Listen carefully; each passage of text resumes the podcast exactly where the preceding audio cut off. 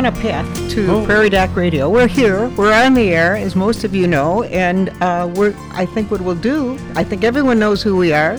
It's Dr. Holm, who is our Prairie Doc. I'm Joan Hogan, and we're ready to answer your questions of a medical nature tomorrow night on Dr. Holm's uh, TV on call will not exist because of football playoffs, talking about football. So this program is really open to you. Why don't you give us a call? You have any questions of a medical nature, give us a call at 692 1430. Yeah, I, w- I- I would really ask for your calls. Let's let's answer your questions. Questions about anything today. Uh, we will be producing a show tomorrow night with. Uh, But we won't see it. no, it's going to be recorded and saved for January the fifth, I think, or something like that. But um, uh, this is uh, an opportunity to ask some questions. We'd really like to. And I, I just wanted to finish my comment about going to here in college. If I had done that, I just keep thinking to myself, this tiny little aggressive guy running into those big college kids, I wouldn't have had a brain left. I mean, I just, I, you know, you worry so much about uh, uh, your kids in particular. And you would have kept playing that way too. Oh, you would have been I- just as aggressive with I your head first. Oh, in in high school. you broke a helmet. Oh, Yeah. I'm glad your parents were there to that was a badge of strength and guts. Then that was important for our team when it, when I broke that helmet on the Lake Preston football field in Lake Preston. The Field of Honor. Yes, That was it. playing against the divers. The Lake Preston Divers. Okay, the Bulldogs probably won that day, huh? Uh, we did, of course. Well, of we did. course you did. All right, we're going to take a break. Again, our number is 692 1430. We'll be right back. Hi, welcome back to Prairie Doc Radio. We're happy to have you listening today. Uh, Dr. Holm is here in the studio, ready to answer your questions. Haven't had any come in yet, and I thought I had something printed out in case we need to discuss a topic. This topic might have been more uh, helpful to people last night as they watched the returns come in, but I think even today it could be helpful. Shouldn't people know the warning signs of stroke? Uh, I think that's an important one. And uh, one of the uh, essays I've recently written had to do with a person who had a stroke, uh, because one of the shows we're doing coming up is about end of life care. And um, the end of life care question is a guy comes into the emergency room, he had a, a stroke six hours earlier and came in six hours. Uh, at six hours, there was nothing we could do. He was basically uh, uh, coming into at the point of coma uh, at that point, and he subsequently died. Uh, the question is, you know, how much do you do? Feeding tubes, IV fluids. You know, what? When do you? How do you move it? And you'll see that essay come up in the newspapers in the next month, within the next couple weeks or month or two months. But anyway, the you got to come in early is my take home. I mean, the point is that we have an inv- intervention in some cases, and, it's got And it's it's earlier the better. Some cases. So you ha- what happens is, if there's a new stroke, there is enough of a of a deficit, and you see it happening, and it's within the first three hours uh, you can uh, and you can get the clot buster medicine in within the first three hours and it takes about you know a half an hour to an hour to process enough to know if you can do it or not um, So you need to get you in need early. to get in right away so This- if there is an acute neurologic change of any kind the most classic would be weakness on one side some of them might be a visual change some of it might be just can't speak or some of it might be falling that that's just happening now weakness in one uh, leg uh, and so This graphic that I got showed FAST, F A S T, for warning signs. Right. F is face drooping. Okay A is arm weakness. S is speech difficulty.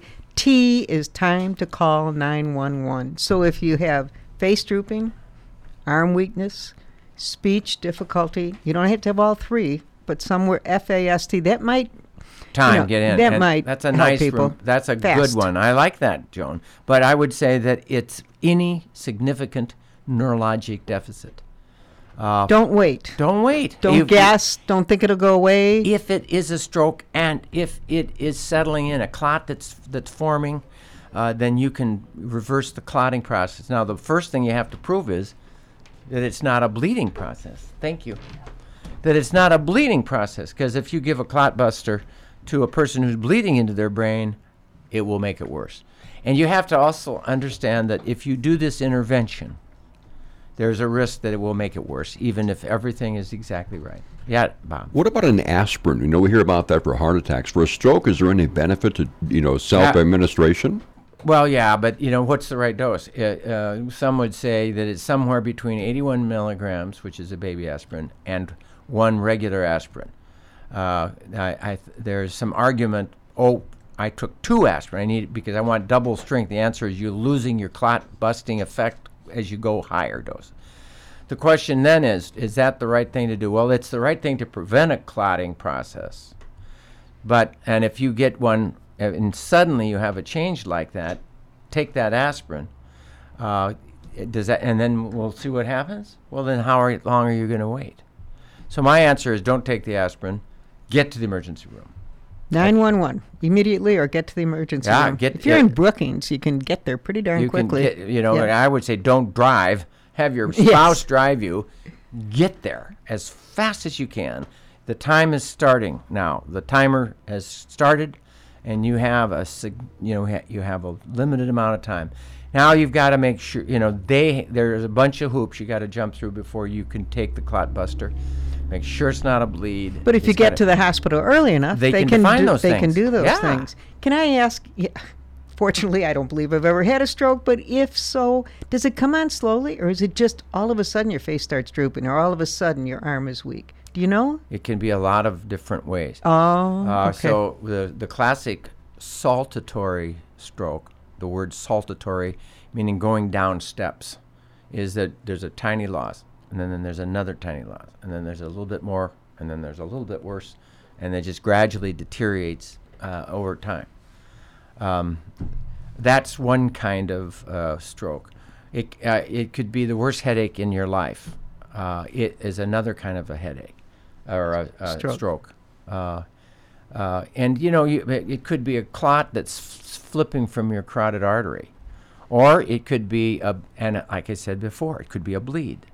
Uh, and so the treatment is not just clot buster drug. and if it's a bleed, you certainly don't want to use a clot buster drug because you'll just cause more bleeding. like and or certainly wouldn't want to be on aspirin, would you? No, So no. that's so what I'm that's saying. the reason not to do the aspirin. Just, I mean, Yeah. I'm a person who believes in an aspirin a day. I have to say that at 50 or older, because of the heart and of the stroke risks, it's probably safe. On the other hand, there's a higher risk of bleeding with it, and some would say it's a come see, come saw. I mean, it's a push. It's one side and the other, and it doesn't make any difference.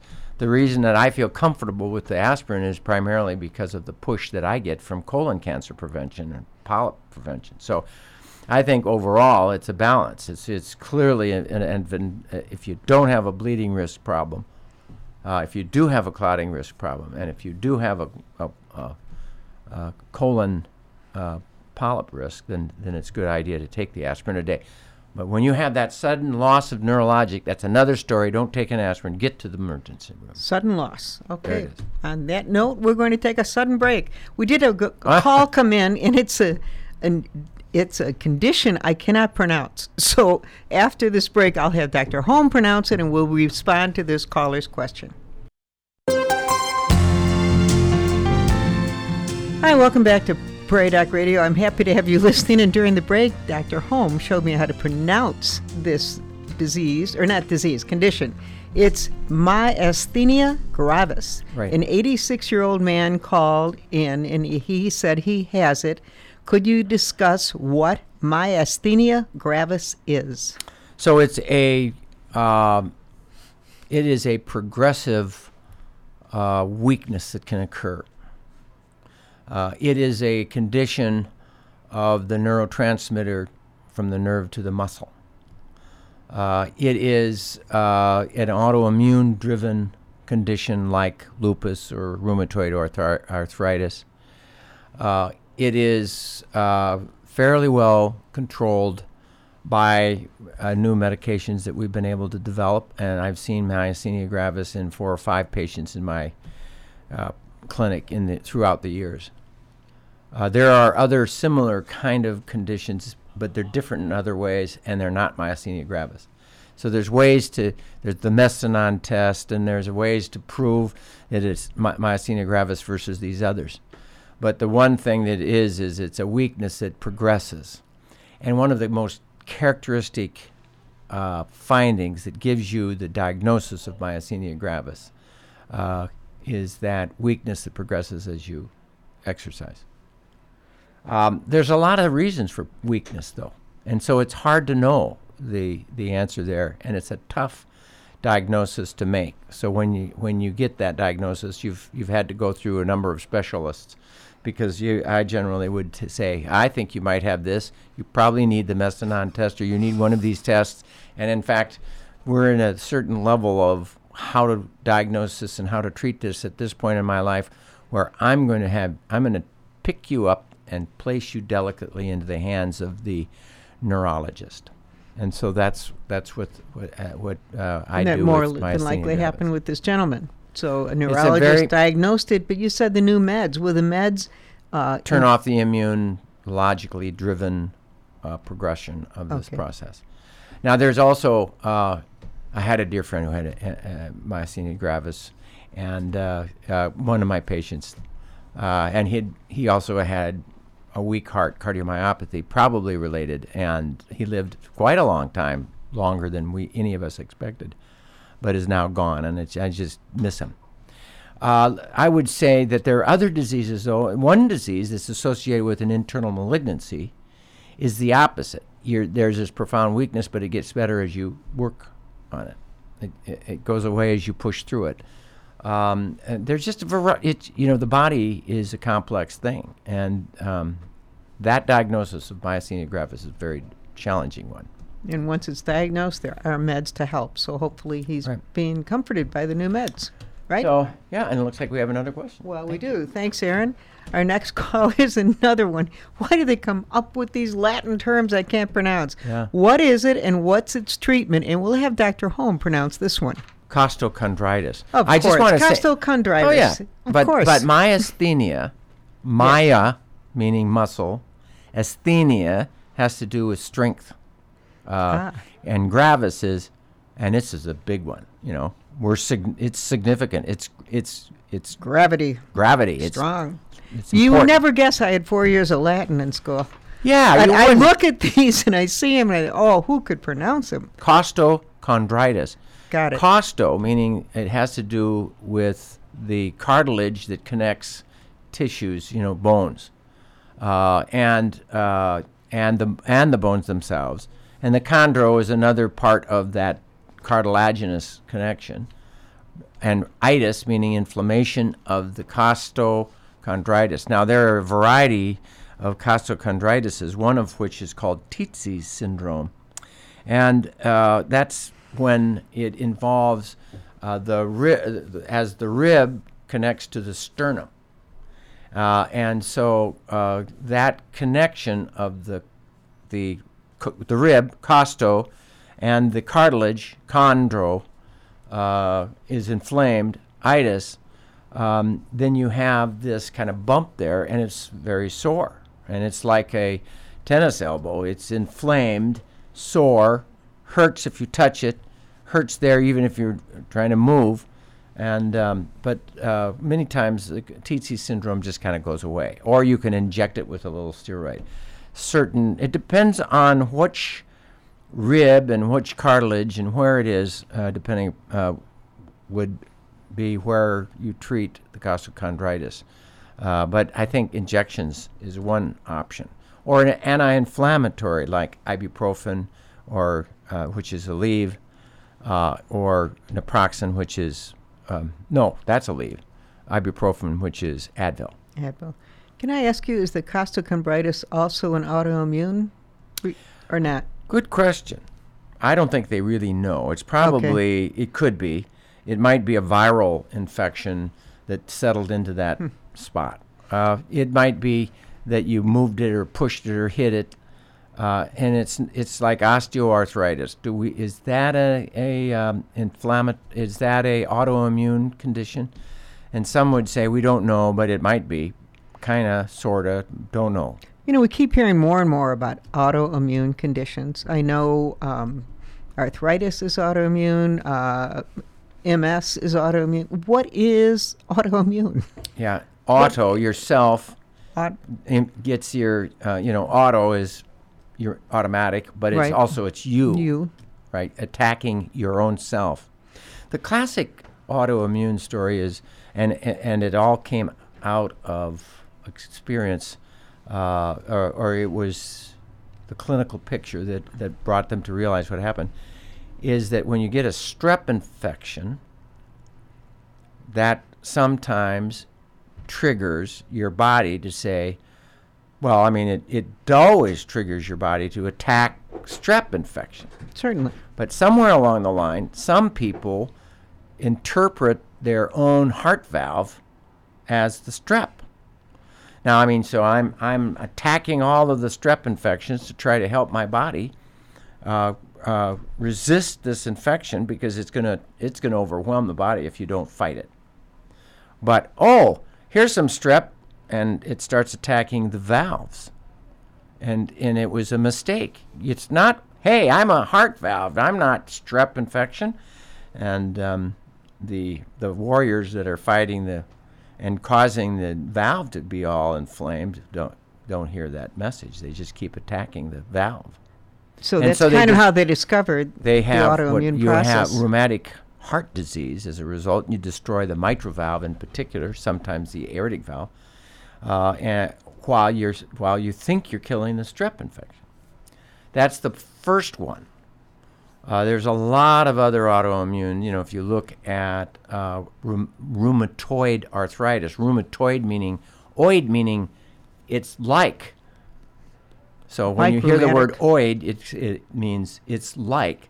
So rheumatoid was named after. It's sort of like rheumatic heart disease, which can have a joint involvement too, because you attack your joints at the same time as you're attacking your heart valve. Rheumatoid arthritis is like rheumatic heart disease in a sense, and your Im- autoimmune system is attacking the uh, the joints.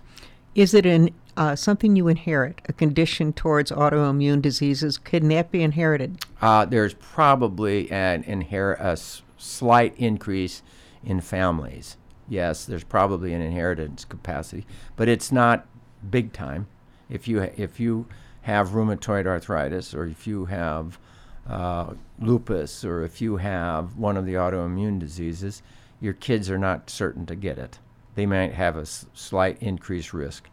Um, so it is. Uh, We're learning about it. we're learning about it. Right. It is not necessarily inherited. Okay. Well, we're going to take our final break. We Well, appreciate you We'll talk listening. about You the hygiene theory when we get back. when we get back. Hi, welcome back to Prairie Doc Radio. Dr. Holm is here responding to our listeners' calls. We appreciate the calls and the questions coming in. And Dr. Holm said just before the break, let's talk about the hygiene theory of autoimmune. And I'm not sure what you mean by that. Right. I, but once I start talking about it, you're going to go, oh, I remember you telling me this before. Of course, you told me about it before. Okay.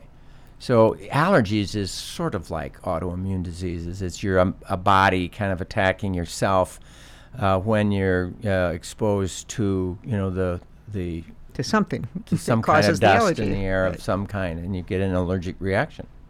Or if you get a bee sting, you have a huge auto reaction to a, an allergen of some kind. Um, there, it's really interesting that they've noticed in the years since we've learned how to be cleaner and not exposed to all of this dirt and re- realize that it, infections are, are to be avoided by cleanliness, that infectious illnesses that have killed a lot of people have gone on a downward cl- decline. At the same time, in the same direction, or in the same uh, speed of change, but this is an upward incline, has been the Im- autoimmune diseases. So the cleaner we are, the more likely we get an autoimmune, Autoimmune disease? disease. That's terrible. That we lose the risk of infection, but we gain the risk of autoimmune diseases. You know, I don't remember you talking about that before. You don't? I got to tell you that. It just doesn't ring a bell. Uh, you know, it's uh, there. There is something about cleanliness that has brought on problems, even though it has decreased the biggest bugaboo for humanity, and that was infections. No, you've talked about that before, that we may be overdoing the hygiene, but I- I didn't realize that as we decrease the number of infe- infections because people are cleaner than they were before, They're that we not are living in squalor increasing the cause of autoimmune. That's interesting. Isn't that interesting? And allergies. wow. Wasn't Now, aware of that. Here's here's a great example. Uh, uh, cr- a person uh, who had had Crohn's disease, uh, and there's been a lot of debate about you know the reason that we have these. Inf- the Crohn's disease, which is an autoimmune disease against your small intestine. Well, actually, it's against all GI tract issues. So, from the lips to the anus, Crohn's disease can attack and cause these severe ulcers and rot, lots of problems there. We really don't know it. You turn it off using uh, anti-autoimmune disease medicines, right? There Amazing. it is. Um, and same s- similar medicines that you would use for rheumatoid arthritis now, the biologics. Okay, so I mean there are other meds to use too, but uh, that's one of the newer meds that we're using, right? So this guy who had this Crohn's disease all of his life, he said it's because we don't aren't exposed to the worms and the and the um, uh, those kinds of infections and infestations. Uh, and so uh, the theory he he decided to act on these theories that people were talking about the worms and so on and so forth. And he so he wanted to get the worms. And so he, this is in the New England Journal of Medicine. They, they just described the story, or it was in JAMA, one or the other. Okay.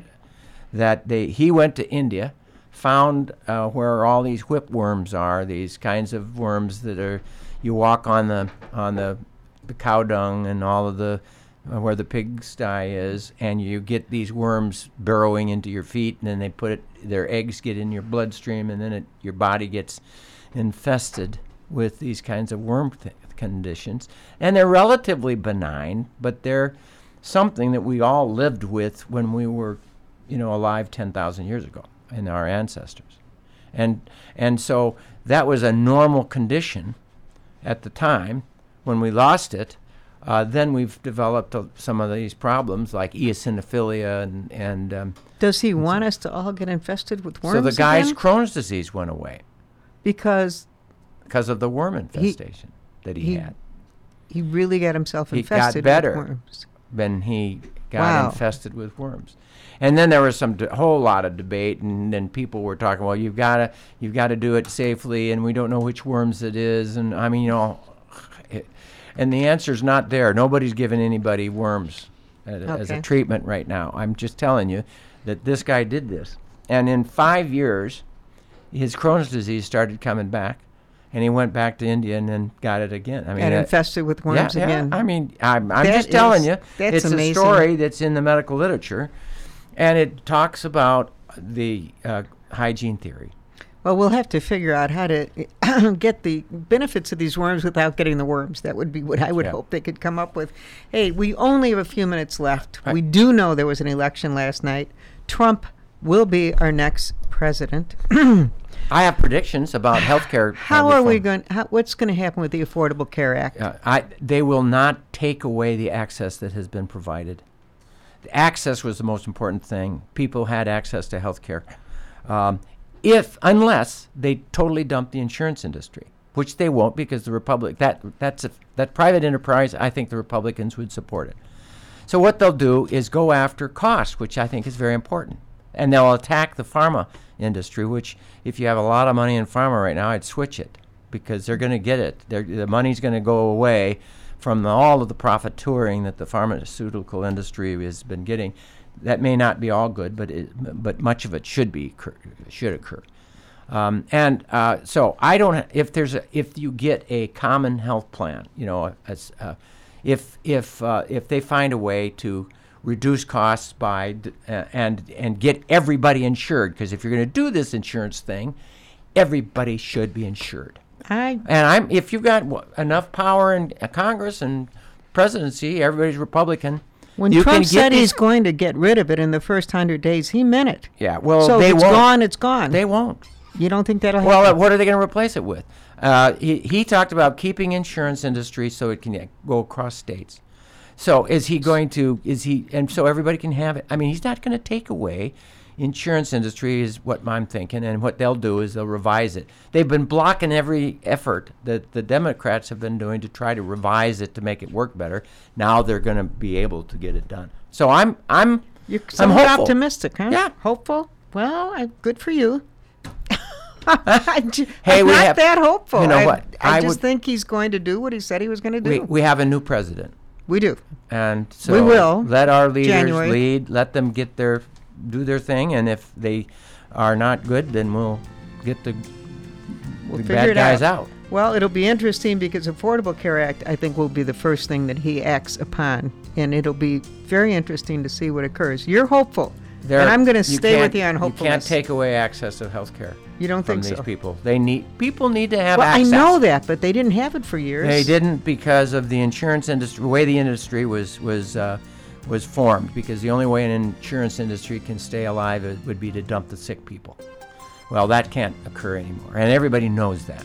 So if they get rid of the in- insurance industry and make it a single payer system, well, I'll be amazed because that's not the Republican. That's Republican not plan. what Trump's going to do. No. No. Okay. Well, we don't have the answers. Who does? But uh, we we know the result of the election, and we'll move on from there. We move on. Hey, he's Right. our president. He is. We hope you've enjoyed our Prairie Doc radio program, and we'll listen again for Prairie Doc brought to you by the Avera Medical Group Brookings.